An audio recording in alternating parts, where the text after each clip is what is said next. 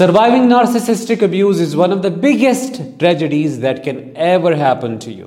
I have my personal reasons to say so, one of which is its devastating impact on your physical health. The prolonged exposure to psychological distress creates an overwhelming demand for your body to survive, which exhausts its resources, giving birth to numerous disorders, ailments, and dysfunctionalities, both mental and physical. Simply put, your body keeps the score of the damage caused by the narcissist, and you struggle to live a normal and healthy life even after leaving the abusive environment. But how does the body get so affected? How does it keep the score? Knowing the answers to these questions is crucial, because if you were ever to heal, you need to know what happened to you. Hi, I am Danesh, a narcissistic abuse recovery professional. This episode is the first part of the series I am doing on understanding and healing the devastating impact of narcissistic abuse on your health.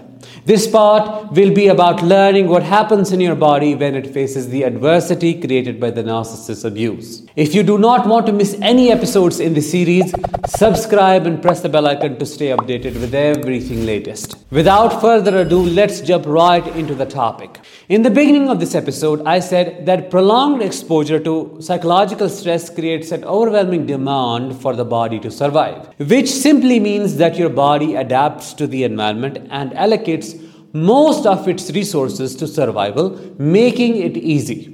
An example of this could be staying hypervigilant and hyper-attuned to the environment all the time to make sure you prepare in advance for the narcissist's incoming abuse and make it out alive. But this happens at a cost. The chronic, constant overactivation and overuse of survival systems and stress responses such as fight, flight, freeze, and fawn for years fatigue your body, and it starts wearing down. This stress-induced dysregulation causes damage, which manifests as multiple health disorders of the gut, nervous system, immune system, and other systems alike. We'll talk more about these disorders in a minute. Let's take a deeper look at the dysregulation in the body and how it translates into physical health issues. One crucial aspect to look at when understanding the physiological impact of stress caused by narcissistic abuse is the H P A axis, the hypothalamic pituitary adrenal axis, which connects the hypothalamus, pituitary glands, and adrenal glands. It is a major neuroendocrine system that controls reactions to stress and regulates many body processes, including digestion, the immune system, mood and emotions, sexuality, and energy storage. The H P A axis is central in regulating many homeostatic systems in the body, including the metabolic system, cardiovascular system, immune system, reproductive system, and central nervous system. If the H P A axis is dysregulated, almost everything else would be dysregulated and imbalanced. A little more about its functioning.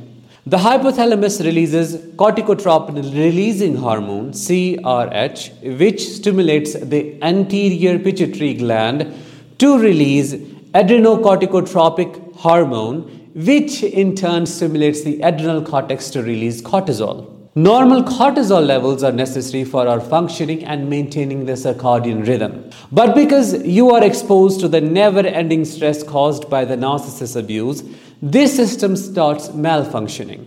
It makes the H P A axis over-responsive and dysregulated, meaning it activates too readily and does not shut down appropriately. Sensitization of the H P A axis leads to the overproduction of cortisol and other stress-related hormones like adrenaline and noradrenaline, damaging body and brain as they remain chronically high for years. There is a lot more to understand about the H P A axis and trauma, but that is for another episode. All in all, the stress you endure because of how the narcissist treats and abuses you stuns your body and the systems that run it.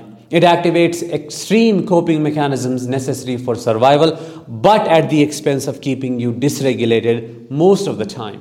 Talking more about the health issues you could develop from surviving the narcissist, The sky is the only limit. From various forms of cancers to autoimmune disorders, you can develop pretty much anything without any organic cause. You can have gut issues like chronic I B S, irritable bowel syndrome, Crohn's disease, leaky gut syndrome, and gastrointestinal reflux disease.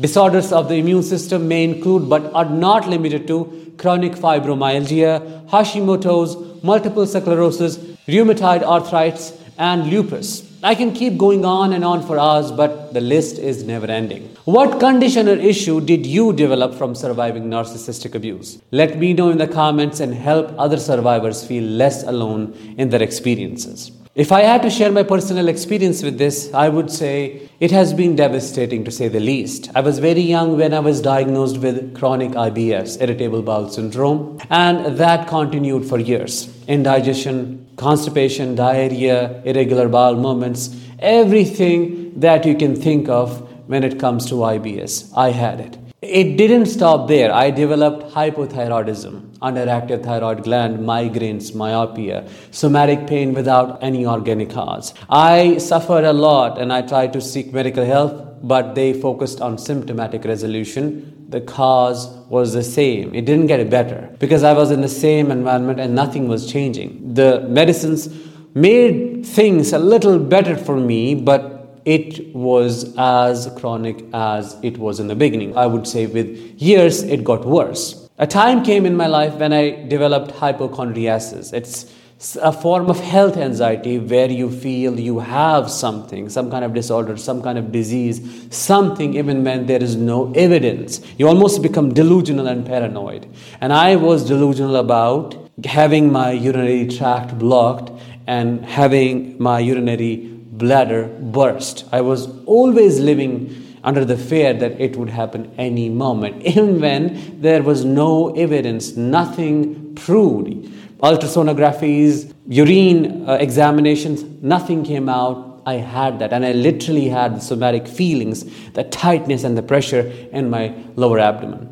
To cut it short, it got to a point where I was about to end it all because it wasn't just the hypochondriasis, it was I B S, it was migraines. Everything became a hot mess in mixture. I wasn't able to see a way out. I became really depressed and I, I was about to end it all by ending my life. But I didn't do it, and it is at that point when I chose a different path, a different way of holistic healing. Doing the trauma work and seeking a lot of help got me to a place where my I B S is under control. My hypochondriasis is fully gone. My mig- migraines are completely gone. Other things are gone. I still have some issues that I'm working on, but I'm a lot better. I'm just saying that for you to know that there is hope. With healing, there is a lot that changes in the body. Once the stress is removed, once the nervous system is regulated, once you help it to get better, everything else gets better.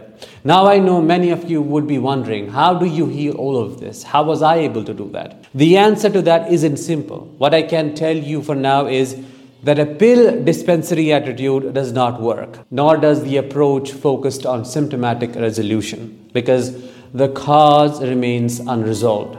Healing your health is a holistic process that needs an integrated approach. More about that in part two of the series. Until the next one, let the healing begin.